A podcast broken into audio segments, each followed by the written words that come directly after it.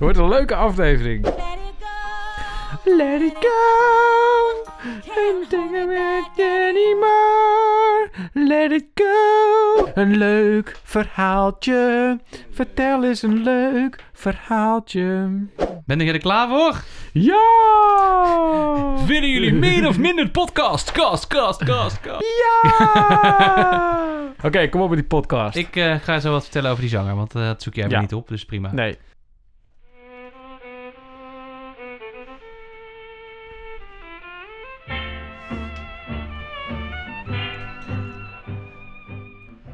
Ja, je luistert naar aflevering 3 van het tweede seizoen van de Bucketcast. Van harte welkom vanuit een warme, cozy studio in het centrum van Utrecht. Zijn hier uw vaste podcast-hosts Daan en Matthijs. Daan, Yes. goedemiddag. Goedemiddag. Hoe is het met je? Ja, met mij gaat het goed. Het is inderdaad cozy weather, zoals we kunnen zeggen. Het regent alleen niet. Dat, dat mist er alleen nog een beetje aan. Nee, maar we kunnen wel straks na deze podcast misschien het haartje buiten aansteken. Oh, dat Moeten we nog even hout halen? We hebben ook heel veel bier gekocht, dus dat eh, Ja. gaat helemaal goed komen. Ja, dat gaat Voor de mensen die deze podcast luisteren.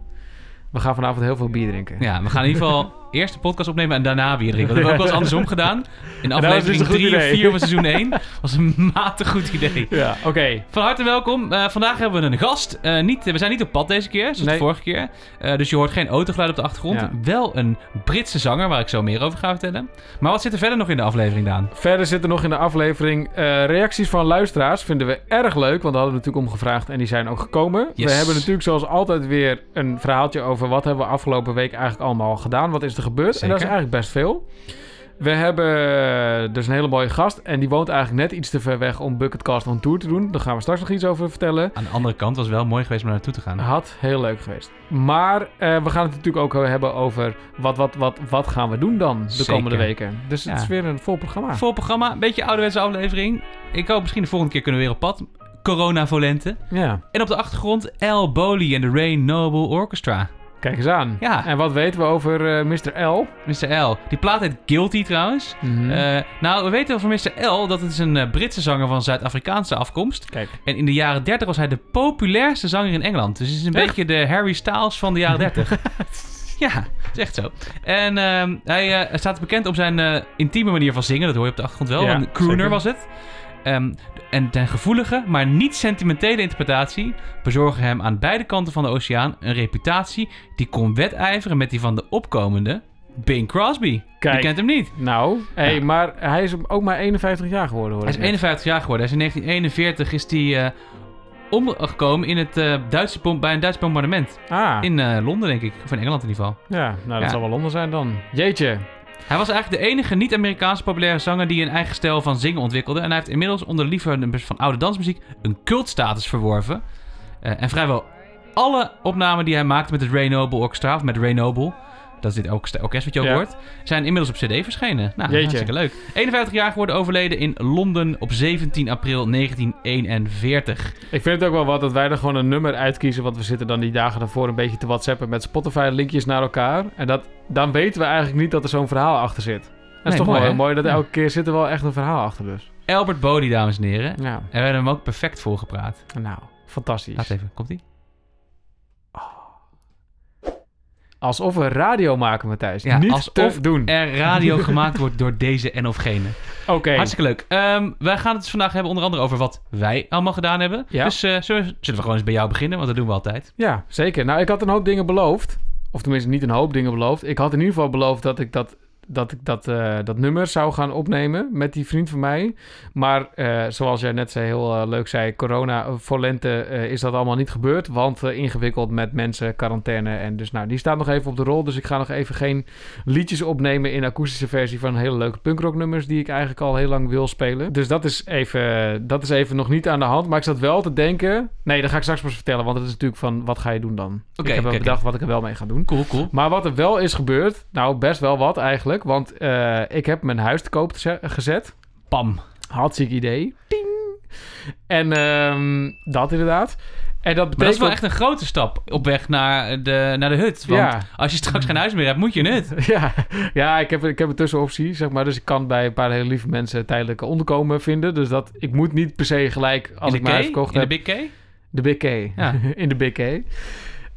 En dus dat is aan het gebeuren. En eigenlijk voelt dat dus helemaal niet zo spannend. Natuurlijk denk ik wel af en toe van... oh shit, ja, er komen foto's en online en straks op Funda en zo. Dat zijn natuurlijk allemaal wel confronterende momenten van... shit, ik ga mijn huis echt verkopen. Maar eigenlijk dat hele proces voelde heel natuurlijk. Dit voelt als gewoon van ja, nou ja, ik zit er nu eenmaal in en we gaan gewoon. Dit is een beetje wat het is nu. Dus vet. dat is, ja, is toch super vet? Ja, dat zeker. Ja, En- ik ben helemaal blij voor je. ik vind het ook wel mooi dat, eh, dat dat gevoel dus ook zo kan zijn. Want normaal zie je, tenminste, ik zat dan wekenlang te denken van ja, gaan we dat doen, gaan we dat niet doen? Spannend, spannend, spannend. Maar op een gegeven moment hak je die knoop door. En eigenlijk wat dus ook heel veel gasten tegen ons al gezegd hebben. Op Mhm. een gegeven moment zit je erin en dan gebeurt het gewoon en dan komt het ook allemaal wel goed. Ja. Dus nou ja. Dus we dat- straks nog meer over bij onze gast. Zeker. Dus dat is ook aan het gebeuren. Dus binnenkort te koop, ook op Funda, een hartstikke mooi appartement in de wijk Lunette. Mocht je nog iemand weten die hem wil kopen. Ik heb best wel geld nodig voor een nieuwe boerderij. Ben- of ken jij een huizenkoper? ja. Laat het even nou, weten. Nou, die zullen er ongetwijfeld zijn. Ik niet, want ik heb een huis, Ehm, maar... En ik denk ook wel dat deze aflevering online komt voordat dat ding op Funda staat. Of in ieder geval... Stel je jij mij nou aan te kijken of ik het snel genoeg Ja, monteer... precies. zodat ik jouw huizenverkoop een beetje kan boosten... met die duizenden mensen die deze podcast ook Zeker. luisteren. Wat ik ook nog gedaan heb, is ik ben gebeld door de Universiteit van Bled. Oh Nou, ja, dit nou, is ik een pak verhaal. er even wat bij. Ja, ik, heb, ik zit er klaar voor. Ik had dus een hele tijd al een proposal lopen, voorstel lopen bij de Universiteit van Bled, omdat ik dat een van de allermooiste omgevingen in de wereld vind. Ja, is een groot meer in Slovenië... Ja, waar met een een- enorm eh, nationaal park omheen zit. hè? Zeker. En ik wilde daar heel graag met mensen aan de slag over persoonlijk leiderschap voor hun MBA-studenten. Zou ik echt helemaal te gek vinden. Echt een soort van droomproject. En ik had al een hele tijd contact met de decaan daar. En contact, contact, contact. Toen had ik op een gegeven moment eh, cold calling gedaan naar de assistent van de decaan. Want er kwam maar geen afspraak. En toen kreeg ik van de week ineens een mailtje van de assistent. Ik heb je proposal doorgestuurd. En toen dacht ik, oké, nou, er zit in ieder geval schot in de zaak. Ja, iets En toen werd ik minder dan een halve dag later gebeld door een Nederlandse meneer. Huh? Ja, en die eh, me- eh, achter een Sloveens nummer, dus erg interessant. Die werkt daar op de universiteit. En die heeft eigenlijk in een soort van kwartier verteld waarom de natuur ingaan met MBA-studenten geen goed idee is. Omdat zij hun studenten aan willen zetten op persoonlijk leiderschap door te kijken naar kunst. ja, precies dat ja. Jezus. Maar dit Dus- was ook de enige optie, want we hadden het hier op de app even over. Ja, Een soort van... ja het is maar wel... ambtelijker wordt het niet, hè? Ja, we kijken al naar kunst, dus we kunnen de natuur niet in. Het is echt, want hij zegt dan over ja, en ik kan het niet uitleggen naar mijn doelgroep. En het, dus ik zei ook tegen hem, nou ja, sorry, ik kan niet uitleggen naar mijn doelgroep. Je woont in een van de mooiste natuurparken van de wereld. Waarom kan je niet uitleggen dat je met mensen gaat hiken? En zegt ze, ja, maar we gaan wel de natuur in, want we gaan roeien hier op het meer. En toen dacht ik ook, nou ja, weet je, hier gaan wij niet uitkomen. Ik ben er natuurlijk een beetje boos over en heel erg teleurgesteld. Ik vond het eigenlijk gewoon ook een kut argument. Maar goed, dit verhaal is afgesloten. Het is jammer, ik heb het in ieder geval geprobeerd. Heb ik er veel van geleerd? Dat weet ik niet. Het was in ieder geval leuk om wel mee Ja. bezig te zijn. En best wel lang mee bezig geweest ook. Je Ja, hebt ook bijna wel, een jaar of Nou, zo. Ja, ja, dat zeker. En je, maar je hebt ook wel ook gewoon echt je best gedaan om een filmpje op te nemen. Het heeft je ook geholpen, denk ik, om je verhaal aan te scherpen. Absoluut. En een heel mooie propositie te maken die je vast weer ergens anders kunt slijten. Absoluut. Nee, dus dat, ik heb er zeker wel dingen van geleerd en ook dingen gedaan die nog zeker bereikbaar zijn. En het is natuurlijk heel jammer dat het niet gaat lukken. Maar ik denk, nou ja, misschien komt dat nog wel. En toen heb je die gasten nou opgebeld en gezegd... Oh nee, ik ben toch kunstschilder. Ik had trouwens wel mijn vrouw daar eh, naar binnen kunnen fietsen. Want die doet wel kunst. Nou ja, Ja. goed. Anyway, ik me nu te bedenken. Ik bedenk wel vaker dingen achteraf die best Ja. nuttig zijn voor andere mensen. zoals jij. nou, komen we straks nog wel op. Misschien een mooi bruggetje naar... eh, wat heb jij eigenlijk gedaan de afgelopen week? Matthijs? Ja, ja, ja, zeker. Eh, wat heb ik allemaal afgelopen week gedaan? Nou, dat zal ik je eens vertellen, Daan. Ik zou met muziek aan de slag gaan. Dat heb ik niet gedaan. Nee. Dus helaas. Gewoon omdat ik het niet gedaan heb. Punt. Ja. Ik kan wel zeggen dat ik geen tijd voor Omdat had. je weer op de bank zat aan je telefoon. zat weer eh. met mijn rechterhand in mijn... Nou, ik heb heel veel naar CNN gekeken. Dus ik denk dat dat er ook Oh, wel mee te maken heeft. Anyway, ehm, ik zou een... eh, dat heb ik niet gedaan. Wat ik wel gedaan heb... Ja, ik, het grappige is, eh, in de eerste aflevering... voor de mensen die al een tijdje luisteren... weet je dat ik eigenlijk een... Nou, ik heb natuurlijk die radiodroom... maar Ja. dat er ook heel veel andere kleine droompjes zijn. En dat er dus ook steeds nieuwe dingen bij komen. Nou, dat is nu al een tijdje niet gebeurd. Behalve dat ik nog steeds een soort van muziekmaakdroom heb... dat soort dingen. Dat blijf ik ook gewoon doen. Staat ook gewoon op de lijst. Ik heb wel iets bedacht... maar dat kom ik eh, aan, de, aan het einde op terug. Ik- Nog een cliffhanger. Nee, gewoon een, ja, precies, gewoon een cliffhanger. Oeh. ik ga, oh, het eerste wat ik ga vertellen is, eh, ik heb natuurlijk radio gemaakt voor Eva. Ja. En ik heb een droomproject verkocht op mijn werk, namelijk zes uur radio maken op eh, ergens in december voor een grote klant van ons. Samen met een goede, nou, het is, niet, het is een jongen die ik al heel lang heel goed ken.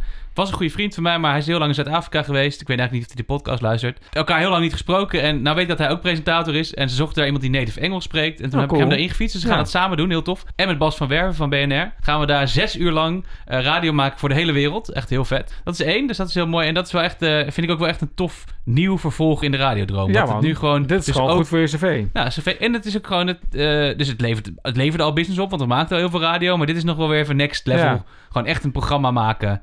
We gaan ook, ik heb ook een heel format geschreven en shit. Het is echt heel vet. Misschien kan je de, de NPO-academie gelijk even bellen dat je dit aan het doen bent. Oeh. En Ik heb wel in de- mijn agenda staan deze maand dat ik een, eh, nieuwe demo ga opsturen. Ja. Dus ergens voor het eind van het jaar ga ik dat nog doen. Zeker. Nou, oké. Maar Mooi. dat komt later. Afgelopen donderdagochtend werd ik op Instagram geattendeerd door mijn schoonzusje. Althans, de zus van mijn vriendin, verloofde. Soon to be Leonie, ik weet dat je luistert. Super bedankt.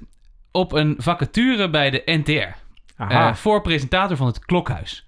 En toen dacht ik, we hadden het er net aan het voorgesprek al even over. Je moet natuurlijk niet overal opduiken. nee, Maar hoe vet is het als je presentator van het Klokhuis bent? Zeker. Dus daar heb ik wat op ingestuurd, heb ik gereageerd. Ook omdat het heel goed naast mijn werk kan. Dus dat is één dag in de week ongeveer. Oh ja. En dat is flexibel te, dat schijnt lijkt, lijkt vrij flexibel te zijn.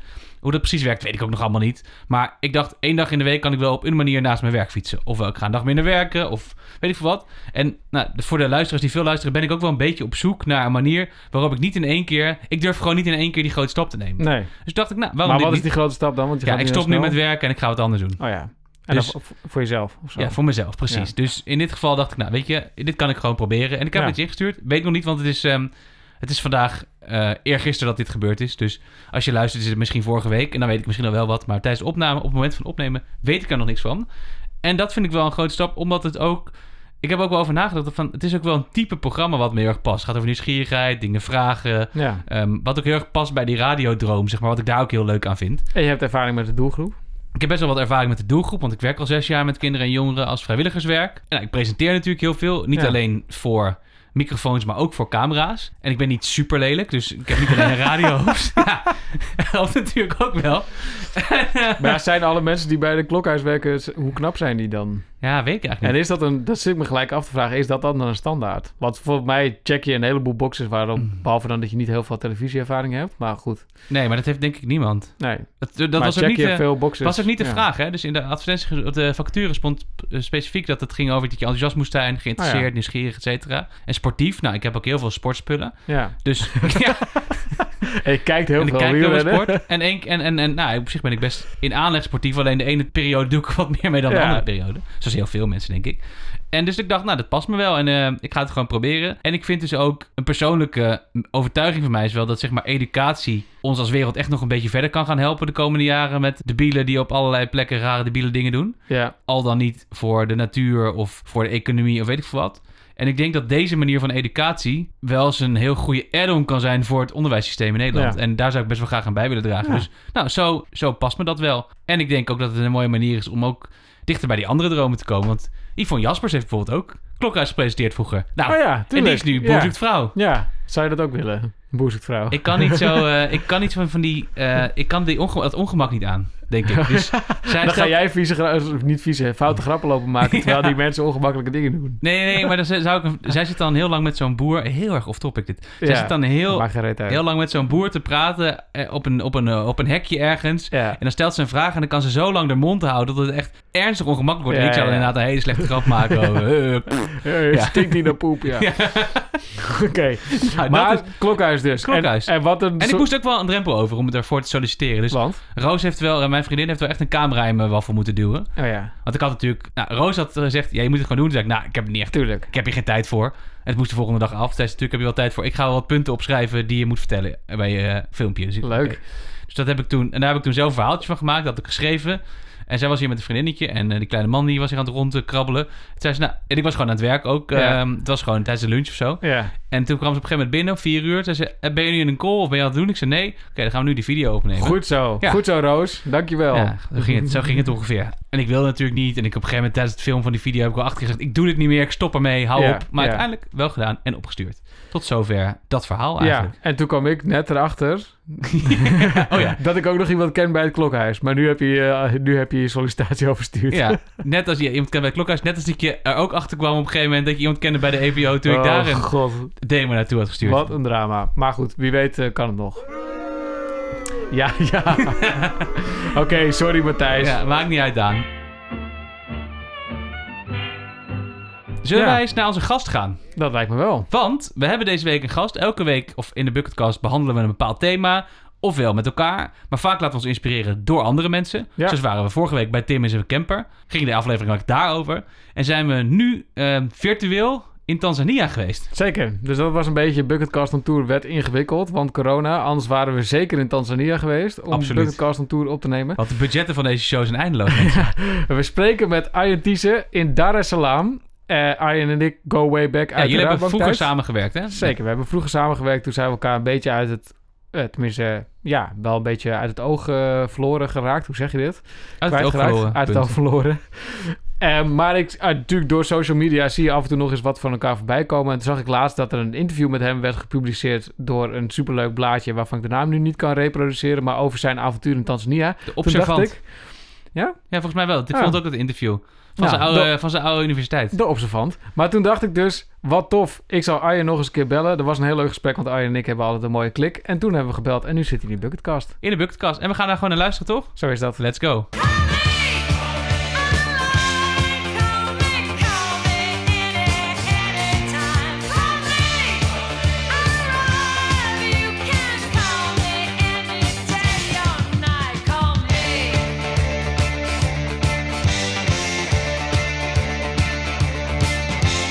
Zoals gezegd, in deze aflevering van de Bucketcast hebben wij Arjen Thiessen aan de lijn. Arjen, goedemiddag is het bij ons en bij jou ook, denk ik, hè? Ja, goedemiddag uh, Matthijs en uh, Daan. Ik uh, zit in Dar es Salaam in Tanzania. Kijk eens aan. En wat doe je daar? Uh, ik zit nu met een koptelefoon op mijn kop uh, met jullie te bellen.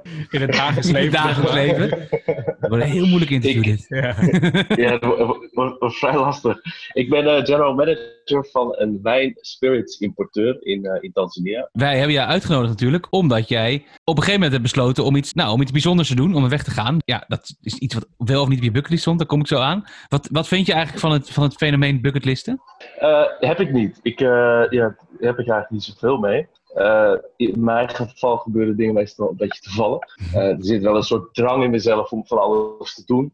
Maar ik heb niet echt een lijstje die ik afstreep uh, met dingen die ik uh, graag gedaan zou willen hebben. Hé, hey, maar uh, Arjen, je beschrijft nu een soort van drang, hè? Volgens mij is het goed om daar eens over te hebben, want wij kennen elkaar al, we go way back, zeg maar. We kennen elkaar al, uh, al heel lang. Um, dat is ooit uh, ontstaan bij, toen wij allebei bij de Rabobank werkten. Hoe komt een uh, Nederlandse jongen die bij een Rabobank in een traineeship zit, uiteindelijk als general manager bij een spirit importeur in Tanzania? Vertel ons even hoe dat, uh, welke drang heb je daarvoor nodig? Welke drank? Welke drank? Drank, welke drank heb je daarvoor nodig? ja, als je, als je begint aan een traineeship, uh, bijvoorbeeld bij de Rabobank of een ander groot bedrijf, dan kom je in, uh, in, in zo'n snel kookpan terecht van uh, opleidingen en, en ontdekken wie je bent en wat je zoekt en noem maar op. En dat is op zich een hele uh, interessante reis en ook een hele gunstige manier om uh, te onderzoeken heel snel wat voor persoon je bent. En sommige mensen zullen dan erachter komen dat ze op de juiste plek zijn terechtgekomen, maar ik denk uiteindelijk de meeste mensen uh, misschien niet. In mijn geval was dat niet zo. Ik heb altijd een enorme drang gehad om naar het buitenland te gaan ontdekken. Als klein jongetje van vijf stuurde mijn moeder me al naar de supermarkt in de E over het spoor met een gulden in mijn knuisje om, uh, om een boter te gaan kopen. Uh, en dat is eigenlijk altijd zo gebleven. Dus uh, on on on onderzoeken, wegwezen, kijken. Als iedereen links gaat, ga ik rechts. En dat, ja, dat blijft zo. En je had toch zoiets van, nou, ik moet dus op een gegeven moment ooit in het buitenland wonen? Ja, het, het zogenoemde keurslijf van een groot bedrijf paste mij niet zo. Ik vond daar te weinig ruimte voor mezelf om uh, ja, gewoon even mezelf te zijn. En ik ontdekte ook dat ik misschien een wat andere persoon was dan ik uh, mezelf altijd voorspiegelde en andere mensen voorspiegelde. Uh, op een gegeven moment was ik daar zo letterlijk ziek van dat ik bedacht, ik moet daar nu mee stoppen. En dat heb ik toen gedaan. En wat kan ik nou het allerbeste doen? ja, dat is dan je hart volgen. Dus ik zat ergens in een hutje in Friesland. En toen bedacht ik na een paar dagen, laat ik een ticket kopen naar Sydney en dan zie ik wel wat er gebeurt. En zo geschieden eigenlijk. Dus, Maar was eh, dit, proces, was dit zo'n, eh, zo'n, gaat dit zo makkelijk, zo'n proces? Nou ja, het, het stoppen met je werk, eh, en- want je zit in zo'n programma, je bent geselecteerd uit een heleboel mensen, dan, dan, dan voel je je best wel gevleid en je voelt je cool. Ja, dus daarmee stoppen en toegeven dat dat misschien niet helemaal is, dat is nog niet zo makkelijk. Maar het uiteindelijk, als je dat doet, dan open je ruimte en deuren om andere dingen te gaan doen. Dus des te langer je blijft hangen in iets wat je misschien niet zo leuk vindt, des te minder heb je om dingen die je wel leuk vindt te ontdekken. Eh, daar ben ik wel achter gekomen in de afgelopen eh, jaren, als het niet 10 jaar is of 15 jaar.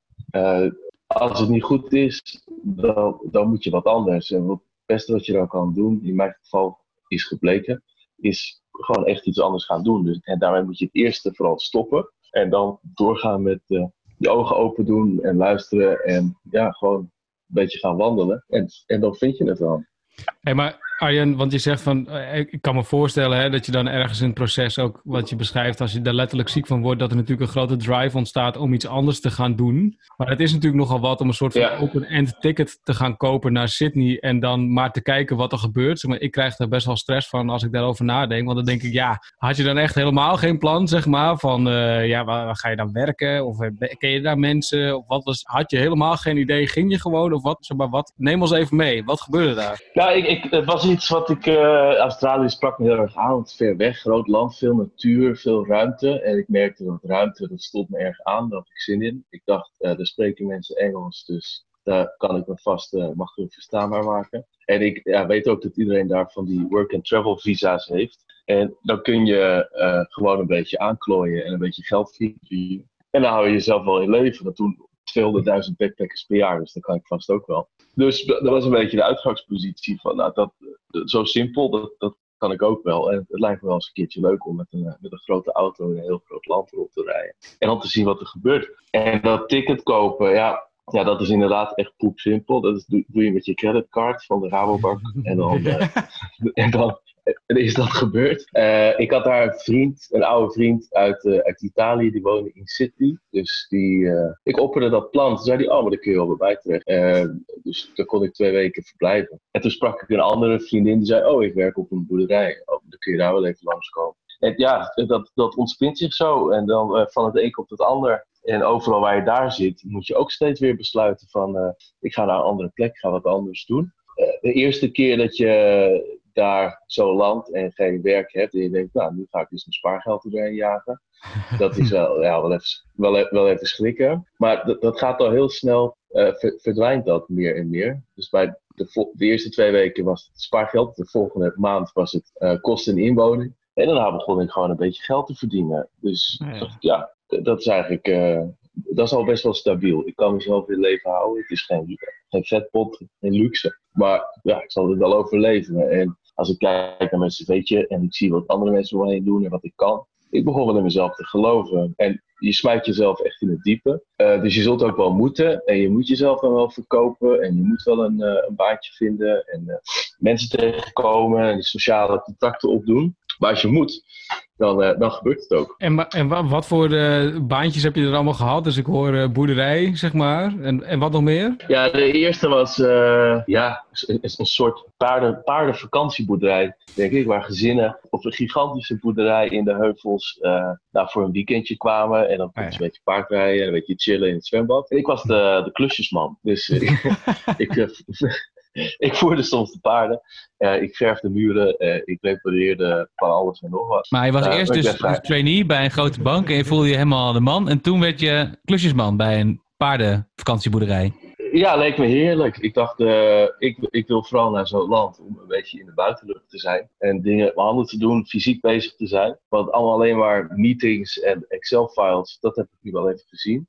Laten we dan nu eventjes eh, iets totaal anders doen. Dus eh, ja, met je handen werken en gewoon eh, aan de slag. En van de ene paardenboerderij kwam ik als een soort farmhand op een andere boerderij in een prachtig mooie natuurgebied terecht. En vanaf daar ben ik gaan rondrijden en in Alice Springs terechtgekomen, midden in, midden in Australië. Daar heb ik een, eh bejaardentehuis gerund. en vanaf daar kwam ik iemand tegen die vroeg of ik kon kanoën. En toen zei hij, ik heb een kano-verhuurbedrijf, kun jij mensen leren kanoën? Toen zei ik, dat kan ik wel. En, en, en toen eh, werd ik bij een pizzabakker, een restaurant eh, aangenomen. En toen ben ik daar pizza's gaan bakken en drankjes gaan rondbrengen. En zo van, ja, van alles en nog wat. Wauw. Heel veel verschillende dingen. Maar maakte het je dan niet zoveel uit wat je ging doen, zolang je maar een soort van vrijheid ervaarde? Ja, en zolang het maar eh, iets was uh, wat ik dacht, hé, dit zijn grappige mensen. Dat is iets, uh, iets wat ik misschien nog niet helemaal ken. Dus dat is allemaal nieuw, een nieuw gebied. Dus ja, als ik voor die job in de boerderij, de tweede job, dan moest ik duizend kilometer rijden of zo. Dus ik belde die man gewoon op. Ik zei, oh, je zoekt een, jongen op de boerderij. Ik kom eraan. Ik ben er met vijf dagen. Dus en toen reed ik daar naartoe. En toen dacht ik, ah, dit is, ja, dit is allemaal nieuw. Dit ken ik niet, geen idee. Heb je wel eens tractor gereden? Nee. Nou, nou gaan we dat even doen. Ja, ik vind dat uh, altijd interessant om nieuwe dingen te doen. Maar dat is dus ook een beetje het criterium van, weet je, leuke mensen, interessante nieuwe dingen. Dus dat, zo maak je je keuze. We zijn een beetje aan het zoeken, zeg maar, van hoe maak je dan die keuzes om iets te gaan doen. Maar dat gaat dus over mensen en de dingen die je doet. Dat het een beetje interessant is. Ja, ja want als ik op een gegeven moment iets geleerd heb en het, uh, het trucje ken, dan vind ik het wel leuk om dat een tijdje een beetje te perfectioneren. Mezelf echt helemaal eigen te maken. En op een gegeven moment is het dan klaar. En dan denk ik, ja, ik heb dat nu gedaan. En uh, dat, dat zolang, als er geen nieuwe uitdagingen in ziet, als het te veel op, op echte routine begint te, te lijken, automatische piloot, dan moet ik daar andere dingen ofwel bij hebben of, of echt iets anders gaan doen. Dus ik kan niet ja. heel lang hetzelfde. Maar is, is Australië dan ook, ook op een gegeven moment gaan vervelen dan? Want je zit nu in Tanzania. Ja, nou, het is eigenlijk ook uh, stom toeval. Ik heb familie in, uh, in Oost-Afrika. En die zeiden, wij hebben een vriendin in Tanzania, die heeft een, een lodge met toeristen. Zou je niet leuk vinden om haar uit de brand te helpen? Ze zoekt eigenlijk een soort uh, general manager. Wil jij dat een tijdje doen? Kijken of je die tent een beetje kunt uh, rechttrekken. Uh, en toen zei ik, ja, ja, eigenlijk wil ik het ook wel doen. En toen, ja, dus eigenlijk van de een op de andere dag van, okay, nou, dan wordt het Tanzania. En toen ben ik weer doorgegaan. Ben ik naar Tanzania gevlogen. En toen kwam ik daar terecht in een land wat ik uh, niet kende. Op een plek uh, midden in de bush, tussen allemaal Maasai. En toen heb ik een toeristenlodge gerund voor een, uh, een, jaar. Ja. En toen dat op een gegeven moment ook niet echt heel veel toekomst leek te hebben.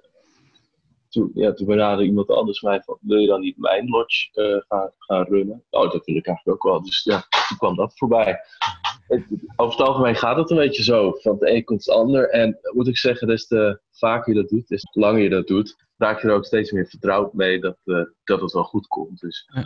Ja. je raakt minder en minder uh, bevreesd om, uh, om stappen te nemen. Wat ik wel grappig vind, is onze Bucketcast gaat natuurlijk over bucketlists maken en over doelen stellen specifiek. Ja. Bij, mij, bij mij, op mij komt het nu een beetje op je over, op me over alsof jij ook heel veel aan het toeval overlaat. Um, maak je ook een soort van heb je ook dromen die je voor jezelf zet of doelen? Of denk je ook gewoon, ja, kijken wat er gebeurt? Nee, nee niet. Dat is, ik heb inderdaad ook, uh, ook best wel wat, uh, wat doelen. En meestal zijn dat inderdaad uh, een beetje vage concepten die ik eens een keer wil proberen. Zoals? Bijvoorbeeld, ik zei in, feb in, februari dit jaar, zei ik, um, nou, ik, ik ben een tijdje met wijn bezig. Ik denk dat we op zoek moeten gaan voor mij om het interessant te houden naar iets wat in een soort van maakindustrie of productie is eventueel met export. Uh, het bouwen van uh, bijvoorbeeld een fabriek of iets dergelijks. Uh, dat wil ik wel, wel even gaan doen. en toen kwam een paar maanden later, knalde corona erin. toen kwamen toevallig een, een, paar Belgische investeerders op ons spoor. En die wilden dat wij een brouwerij zouden bouwen. En daar dus bier zouden gaan maken en een speciaal bier op de Tanzaniaanse markt zetten. Bestaat eigenlijk niet hier. Dus ja, dat, dat, dat paste heel, heel erg in, het, uh, in, in wat ik eigenlijk uh, voor ogen had. Ik dacht, ah ja, bouwen, maken, uh, iets op de markt zetten. Dat heb ik, heb ik nog niet eerder gedaan. En dat wilde ik, dat ik zelf bedacht, dat wilde ik inderdaad wel doen. Nou is de brouwerij niet helemaal doorgegaan. er zat toch niet genoeg financieel positieve projectie in. Dus uiteindelijk hebben we dat niet gedaan. Maar ik heb zeker wel dat soort, soort van ambities van, dat wil ik eens een keertje doen. En dan ga je er daar een beetje naar op zoek. Of je vertelt het ook aan wat mensen om je heen. En dan, uh, ja, op een gegeven moment komt het op je pad. Ja. Hey, maar ik, ik zit me de hele tijd af te vragen, Arjen, want je maakt de hele tijd van dit soort keuzes. Van, hè, dan ga ik dit doen, Mhm. een brouwerijtje en boerderij ergens en pizzabakker. En het is, nou, je hebt van alles gedaan. Ik zit echt met, eh, met eh, veel bewondering naar je verhaal te luisteren. Het, het begon natuurlijk bij een soort van weg uit het keurslijf van de Rabobank. En daar ook nou misschien ook wel, je hebt het woord niet gebruikt, maar ik voel een beetje een soort van ongelukkig van worden. Ja, Is het, klopt. is het dan ook zo dat je van die levensstijl nu, dat je daar dan wel meer geluk uit haalt dan wat het was? Ja, dat is een verdomd goede vraag. En geen makkelijke. Ik heb inderdaad een hele hoop geluksmomenten wel. Eh, eh, meer denk ik dan dat ik toen had. Maar het, het Mhm. belangrijkste geluk, geluks, eh, wat ik voel eigenlijk, geluk wat ik voel, is dat ik wat dichter bij mezelf ben, ben gekomen. Dus eh, het zijn niet zozeer specifieke dingen van, oh, ik doe nu echt precies wat ik leuk vind, of ik heb een doel bereikt, of ik heb mijn salaris weten te verhogen, of, of iets Mhm. dergelijks. Maar het is meer het gevoel van, ah, ik, ik voel me lekker bij de mensen met wie ik ben, of ik ben aan het doen wat ik leuk vind, of ik heb iets goeds gedaan, ik ben daar goed in geweest, ik heb een succesje geboekt. En, en daar, daar kom ik steeds dichterbij. En dat had ik toen bij de Rabobank, eh, vond ik dat veel moeilijker om te zeggen van, ah, ik heb dat goed gedaan. Dan kreeg je performance management, weet ik nog. En dan krijg je een, een vier van de vijf, of weet ik veel, dan zeggen ze, nou, hartstikke goed gedaan. En, en daar voelde ik mezelf eigenlijk helemaal niet, eh, ja, ik dacht, klopt dat eigenlijk wel? Weet je, Mhm. ik, eh, ik, voel, ik, voel, ik voel dat niet. En met de dingen die ik nu doe, eh, probeer ik veel vaker heel dicht bij mijn gevoel te blijven en kijken of het klopt voor mezelf. Hoe schrijf je dat? Geen flauw idee, dat, dat voel je. Dus, ja, ik heb niet zoveel ervaring de liefde. Maar ik denk dat de beste mensen dat met liefde hebben. Als je je vrouw tegenkomt, dan denk je, dat klopt. Ja. Eh, eh, dat heb ik helaas niet meegemaakt. Maar eh, dat voel ik in mijn leven soms eh, nu een stuk beter dan, eh, dan toen. Dit, dit voelt goed en, eh, en eh, nou, gaan we door. Of En ik zou is- het anders doen. Is het dus ook zo inderdaad dat je, zeg maar, het voelt ook wel alsof je een tijdje het goed voelt en dan ontstaat er weer onrust. Eh, en als je die onrust voelt, dan is het gewoon, eh, dan ga je, ga je dan zelf op zoek of, of, of wat, wat gebeurt er? Want het voelt allemaal zo toevallig nog. Ik zei het net ook al, maar het voelt een soort van, hey, het is nu Ja. onrust, weer iets anders, dan komt er ook iets anders. Eh, eh, verschillende dingen. Inderdaad, dan ga je zelf een beetje op zoek. En ik denk ook dat ik dat uitstraal. Dat mensen zien ontzettend snel aan mij van, eh, er klopt iets niet. Ja, ik vertel dat ook aan, eh, aan verschillende mensen dan van, ik zit even niet goed in het vel. Eh, dat heb ik ook geleerd. Dat je het vooral niet voor jezelf moet houden. Maar gewoon praten met mensen. Dan, eh, dan eh, kun je er misschien wat concreter maken waarom je niet goed voelt. En waar je dan wel naar op zoek bent. En des te meer mensen je daar, dat mee bespreekt. Des te meer mensen die houden ook hun ogen en oren voor je open. En dan ga je zelf ook naar op zoek. En die geven jou bijvoorbeeld ideeën van nou, zoek hier eens naar. Of zoek eens naar een andere soortige baan. En ja, dan dan gebeurt het inderdaad. Ja, dus delen is ook een belangrijk onderdeel van, zeg maar, voorkomen dat je echt onrustig wordt.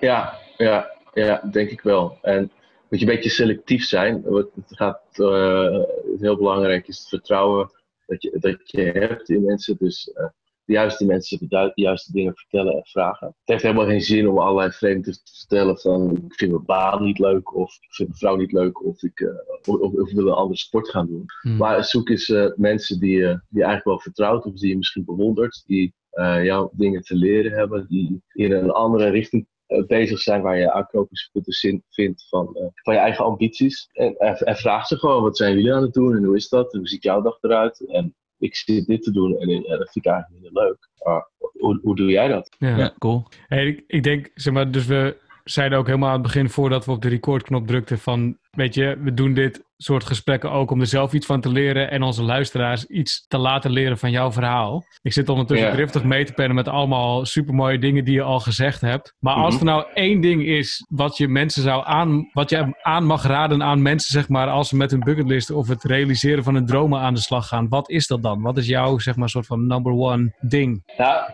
het leven is, is echt, echt, echt tijdelijk. Dus je hebt maar eventjes. Eh, zorg dat je het gewoon doet. Eh, blijven zitten en denk van ik ben hier ongelukkig, maar ik durf niet. Heeft gewoon geen zin. Want dat lost helemaal, helemaal niks op. Praat erover en gewoon doen. Op een gegeven moment springen. Eh, doet even pijn. eh, maar het komt uiteindelijk goed als je maar in de basis in jezelf blijft vertrouwen. Nou, mooie les volgens mij, dankjewel. Dit was ons interview met Arjen Thiessen uit Tanzania. Redelijk goede verbinding, maar er zijn er dus verkiezingen. Dus daarom is de verbinding een beetje afgeknepen. Dus ik hoop dat het er eh, allemaal goed klinkt. Voor de mensen die heel erg van ons eh, geluid genieten. Daar denk je dan ook niet over na, hè? Dat er in landen het internet wordt afgeknepen omdat er verkiezingen zijn. Nee. Dat is wel bijzonder. Maar goed, dat, daar ging het interview niet nee. over. Bijzonder verhaal wel, vond ik. Want dus, dus wat ik er wel bijzonder aan vond of vind, is dat hij gewoon op een gegeven moment heeft gezegd: fuck it, ik doe het gewoon. En Ja. nou, wat ik net al zei in het eh, stukje voor, of, uh, waar we het even hadden over wat we de afgelopen week, weken gedaan hadden, dat ja, er zitten natuurlijk best wel veel soort van gevolgen aan als je hem gewoon peert. En Ja. Ik, ja, in mijn geval is het natuurlijk nog iets anders, want ik heb ook een kind en een huis en zo. Ja, Maar dan nog kan je gewoon gaan, toch? En Zeker. hij, hij heeft dat gewoon gedaan. En ik heb ook het gevoel dat hij heel goed dat gevolgen of wat andere mensen daarvan vinden en dat soort dingen, dat hij dat heel goed kan uitschakelen. Ja. Van in de meta-analyse, als ik er nu zo over nadenk. dat denk ik ook. Want ik denk dat hij daar ten eerste niet zo heel erg over nadenkt. Vooral niet, tenminste die indruk wekt hij dat hij niet zo heel erg nadenkt over wat andere mensen ervan vinden. Wat mooi is. En dat hij ook een soort van natuurlijke knop in zijn hoofd heeft die zegt van het komt ook wel goed of zo. Ja, Want hij heeft natuurlijk wel beschreven dat hij soms ook wel dacht van eh, stress en zo. Hè. De eerste paar weken in Australië was hij gewoon zijn spaargeld aan het opeten. En dan word je op een gegeven moment wel zenuwachtig. Ja. En dat heeft hem in beweging gebracht om ook gewoon echt dan klussen te gaan scoren. Ja. En dat is ook- interessant. Want je, is een heel menselijk, hele menselijke manier om met dat soort dingen om te gaan. Is om het gewoon te gaan regelen. Dat zie je in heel veel situaties. Bijvoorbeeld bij programma's als Ik Vertrek of zo. Dan kopen mensen een bouwval en dan gaat het allemaal niet goed. En ze vechten zich er gewoon doorheen. Ze komen altijd weer met een soort van creatieve oplossing. En dan komen ze echt in een soort van volgende versnelling om dingen voor elkaar te krijgen. Ja, en weet je wat het dus ook er wel een beetje uithaalt, als nu jij dat aan het vertellen bent, is dat op het moment zelf zal het misschien best wel zwaarder gevoeld hebben dan nu, Absoluut. maar in hindsight is dat dus maar een heel klein onderdeel van de ervaring die je hebt gehad. Ja. Want hij zegt nu niet van, oh, dat was echt een pittige periode. Hij, en hij zal het ongetwijfeld een beetje bagatelliseren voor het verhaal. Maar dan nog is het niet soort van heel zwaar geweest of zo. Nee. Dus dat is wel interessant als je nu dus iets meemaakt. Of je moet een stap nemen. Dat, zal, dat zet het ook wel in perspectief of zo, denk ik. Dus dat jij zegt dat je je huis gaat verkopen. Ja. Ja, dat is in, in de basis best een zware stap. Maar in de hele, in de whole scheme of things, in de grand scheme of things. Ja, denk je achteraf van, nou, ik heb gewoon een keer mijn huis verkocht. Ja, Dat was het. Ja. ja, zo hebben wij ook mensen in de straat wonen. Die gaan binnenkort op wereldreis. Die hebben een kindje van drie en die hebben een huis verkocht. Die hebben een brandweerwagen gekocht. Ik ben toevallig gisteren hout gaan halen. Ja. En die zeggen, we gaan gewoon. En we Ja. zien wel wanneer we terugkomen. Ja. Wat ik ook nog wel mooi vond, is dat hij heel duidelijk wel heeft laten blijken. Twee dingen wat mij betreft. Eén is niet blijven zitten op de plek waar je je eigenlijk niet fijn voelt. Nee, dat mooi. is voor hem wel een hele mooie drive geweest. En ik merk dat heel veel mensen die ik dan in mijn dagelijkse professionele wereld spreek, iedereen herkent dit gevoel. Niet dat dat nu aan de hand is, maar ergens heb je ooit wel eens in je leven gevoeld dat je gewoon niet op je plek bent. En we zijn als mens best wel lang in staat om daar toch dan in te blijven zitten. Ja, en dat heeft natuurlijk ook mee te maken dat je een soort van de randvoorwaarden van zo'n plek vaak heel erg goed zijn. Dus bijvoorbeeld als je Ja. bij Rabobank werkt Ja. en je hebt een huis gekocht, noem maar wat. Ja, dan heb je al allemaal dingen Ja. waardoor je die stap niet gaat nemen. Net als dat je, weet ik, daar zijn allerlei van dat soort dingen te noemen natuurlijk. Wat ik net, ik zei net ook ergens in een bijzin. Ja, maar ik heb een huis en een kind dus. Ja, waarom dus? Waarom zou ik dan Ja, niet gewoon je mijn kan ook gewoon je huis kopen en een camper kopen en op wereldreis gaan. Ja. En podcast maken vanuit je camper. Super mooi concept. Waarom, waarom ben je dit niet aan het doen? Ja, ik kan niet zoveel kamperen. Nee, ja. Maar, nee, dus dat is helemaal waar. zeker. En wat hij ook heel duidelijk laat blijken... Kijk, hij is er uiteindelijk ook echt ziek van geworden. Dus het is ook een beetje... Fysiek ziek, hè? Ja. Ja. fysiek ziek. Dus het is ook wel... Als je niet luistert naar dat stemmetje van... ik zit niet op mijn plek... dan kan dit ook... dus niet om mensen bang te maken... maar dat kan natuurlijk wel de consequenties zijn. Hè? Dat zie je Ja. genoeg om ons heen. Ja, en Dus- je genoeg om ons heen ziet dat mensen niet echt gelukkig zijn met wat ze doen. Nee. Maar dan in een hobby veel meer halen of zo, weet je wel? Ja. En het, dus dat kan ook. Hè? Dus, maar, en dus het is eigenlijk gewoon een versie van goed naar jezelf luisteren. En wat ik ook wel mooi vond, dat door het te doen, dus door in beweging te komen, gaat het vanzelf, leer je dingen en komt het vanzelf goed. Dus hij zegt eigenlijk meer een soort van, nou, ik relateer het ook even aan mijn huis. Als ik dan mijn huis verkoop, dan, dan heb ik die eerste domino-steen dus omgegooid. Zonder Ja. dat ik nu weet, dus ik merk dat ik heel veel rust kan vinden in het feit dat ik niet precies weet wat er nu gaat gebeuren. En dat is heel gek, want ik heb daar heel lang tegenaan zitten hikken. Ja, maar dat is dus ook wel een beetje hoe het werkt dan. Dus blijkbaar. Als ik het hem ook hoor. Hij zegt, Ja. ik heb op een gegeven moment een donor steeds omgegooid. Ik heb dat ticket geboekt en ik ben Ja. hem gepeerd. En daarna zijn het allemaal toevalligheden. En daar geloof ik niet zo in dat het Nee. toevalligheden zijn. Want hij zegt, aan de ene kant is het toevalligheid. Aan de andere kant zit ook actie in. En dus hij belt een boer op duizend kilometer verderop. En hij zegt, ik ga, ik kom bij je werken. Ja, en hij vraagt om hulp bij mensen, dat heeft hij ook heel duidelijk gezegd. Hij vraagt om hulp bij mensen waarvan hij denkt, weet je, die staan dichtbij me, die, die willen me ook helpen, dus ik ga ze gewoon bellen, want ik heb weer even wat nodig. Dus hij Ja, komt precies. wel in actie. Het is niet dat hij zit te wachten. Dat is wel, hè. Dus hij is aan de ene kant heel erg laid back, maar hij heeft ook heel veel actiegerichtheid in zich. Want op een gegeven moment, als hij zich niet meer prettig voelt, dan gaat hij volgens mij gewoon heel veel dingen doen. Ja, het overkomt hem niet. Daar geloof nee, ik echt niet in. Nee, daar geloof ik ook niet in. Nou, gelukkig maar. Want dat is ook wel een beetje een van de lessen die we natuurlijk eerder geleerd hebben. Dat Ja. je moet delen en in actie komen om dingen voor elkaar te krijgen. Net als wij deze podcast maken. Ja, Eh, dat, ik, dat ik daardoor radio maak bij Eva. En jij door deze twee wekens gesprekken ook wel onder druk gezet bent om gewoon eens een keer wat te gaan doen. Want je moet op een gegeven moment toch vertellen voor de derde Wat keer een week aan de luisteraar dat je geen kloot had uitgevoerd natuurlijk. Ja. mooi.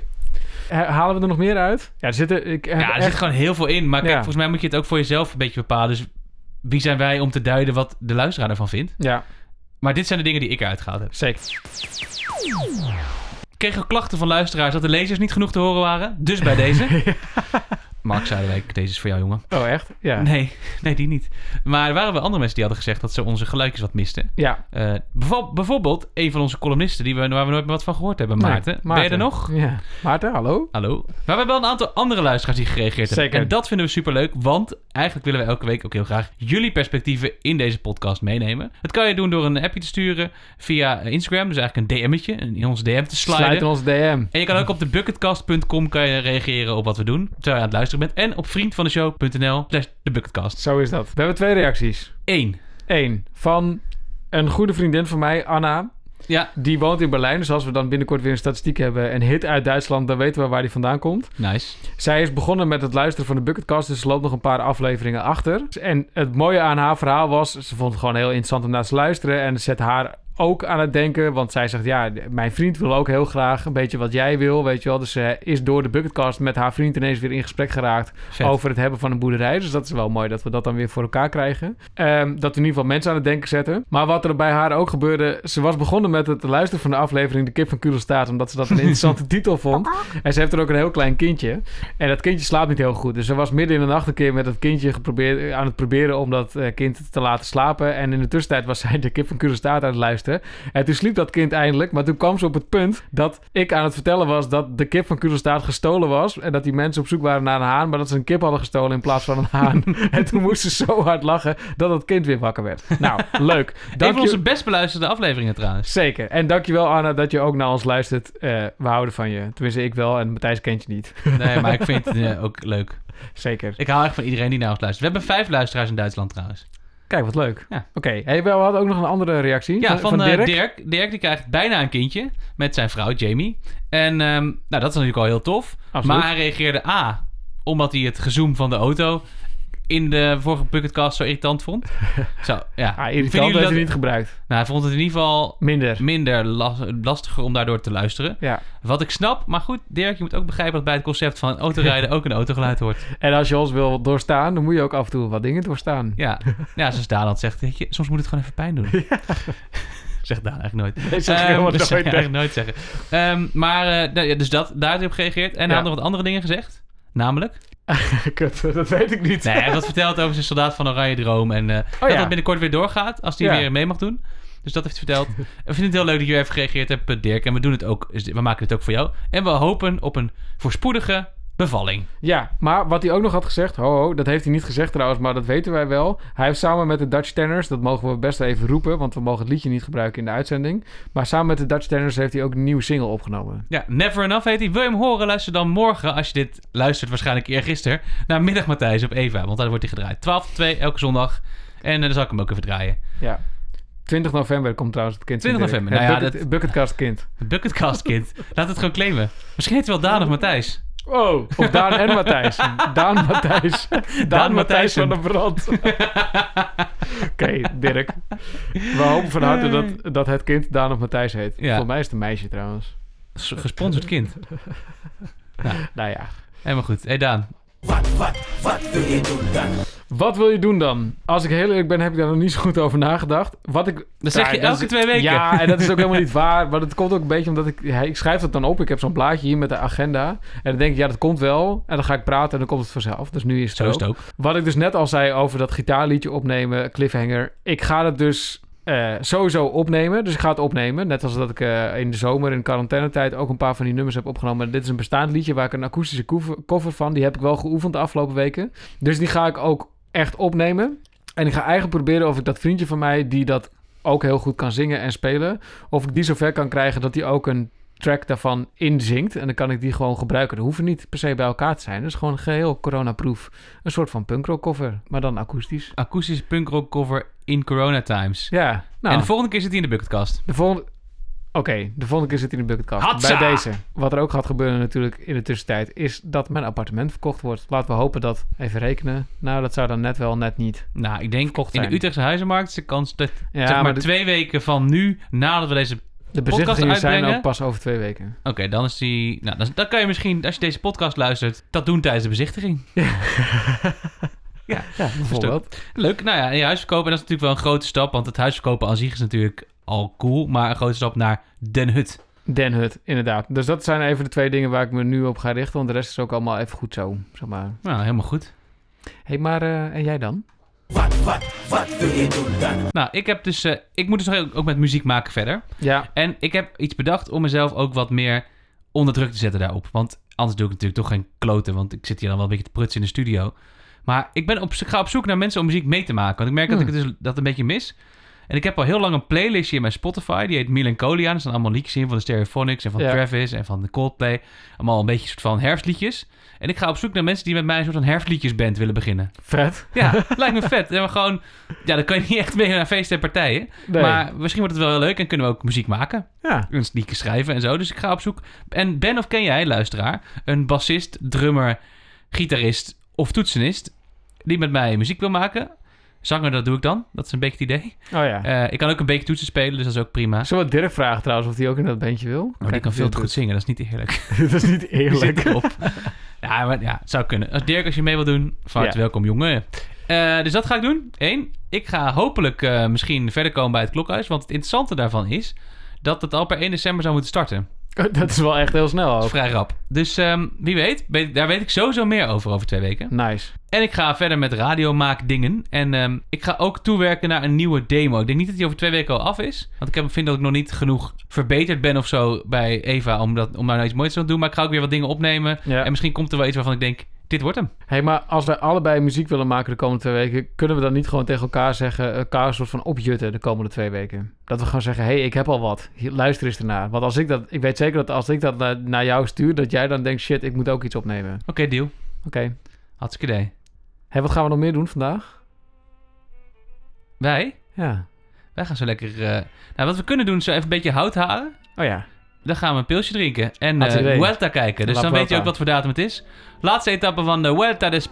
Eén gaan- laatste. Eén laatste, maar dit gaat hem wel worden. Dit gaat hem worden. En voor alle mensen die denken, waarom hebben ze het de hele tijd over wielrennen? Wij komen uit een tijd dat we blij waren als Jeroen Blijlevens ooit nog eens een keer een etappe won in de Tour de France. En ik weet nog dat ik een keer juichend op een scoutingkamp liep omdat Robbie McEwen op de Champs-Élysées had gewonnen. Want die reed voor een Nederlandse ploeg. Dat waren echt schrale jaren. Ja. Hele schrale jaren. Dus als er nu weer iemand van een Nederlandse ploeg, het is dan toevallig geen Nederlander, maar een Sloveen, kan winnen, ben ik daar uitermate tevreden mee. Ik ben daar ook zeer tevreden mee. En ik gun het ook met name Robert Geesink heel erg. Die nu al waarschijnlijk alweer 48 uur op kop aan het buffelen is. De Condor van De Varsenveld. Condor uit Varsenveld. Even een ongevraagd advies voor iedereen die een hele goede wielerpodcast wil luisteren. Luister naar de kopgroep van de NPO met Mart Smeets. Ehm, en Joost eh, Vullings, die zit er nu niet in, maar iemand van Nieuwsuur of zoiets, Ja. één vandaag. Eh, en eh, Martijn Hendricks, dat is een redacteur van NOS Sport. Schitterende podcast. Tenzij je niet van Mark Smeets houdt, moet je er vooral niet naar luisteren. En heel boven, erg Mark Smeets. Mikey zit er ook in. Leuk. Hartstikke leuk. Dit was aflevering 3 alweer van het tweede seizoen van de Bucketcast. Je hebt geluisterd naar Daan tegenover mij en Matthijs idee. op deze stoel achter de microfoon. We vonden het heel leuk dat je geluisterd hebt. Wil je hierop reageren, dan kan dat via thebucketcast.com. Daar staat een formulier en dat kun je invullen. Je kan ook naar instagram.com slash thebucketcast en daar kan je ons natuurlijk allerlei berichten sturen. Filmpjes zien, foto's en allerlei andere content over wat we eigenlijk aan het doen zijn en wat we aan het maken zijn. Vond je dit nou een leuke podcast? Laat het even weten. Aan ons natuurlijk, want dat vinden we heel leuk. Maar geef het vooral even 5 sterren op Apple Podcasts. Want dan kunnen andere mensen deze podcast ook vinden. Wat je ook kunt doen is natuurlijk delen via Spotify of weet ik veel waar je het kunt delen met vrienden, familie, kennissen, opa's, oma's en andere aanverwanten. Lekker doen. We hopen je in ieder geval over twee weken weer te zien, want dan gaan we een nieuwe Bucketcast opnemen. Misschien zijn we wel weer on tour, want we zijn weer op zoek naar een nieuwe gast. Vind je hier iets van of heb je een leuke column? Dan kan je die ook nog insturen. Dit was het voor deze week. Voor nu zeggen wij tabé, ciao. Wij gaan fietsen kijken en bier drinken. Toedeloe. Dag!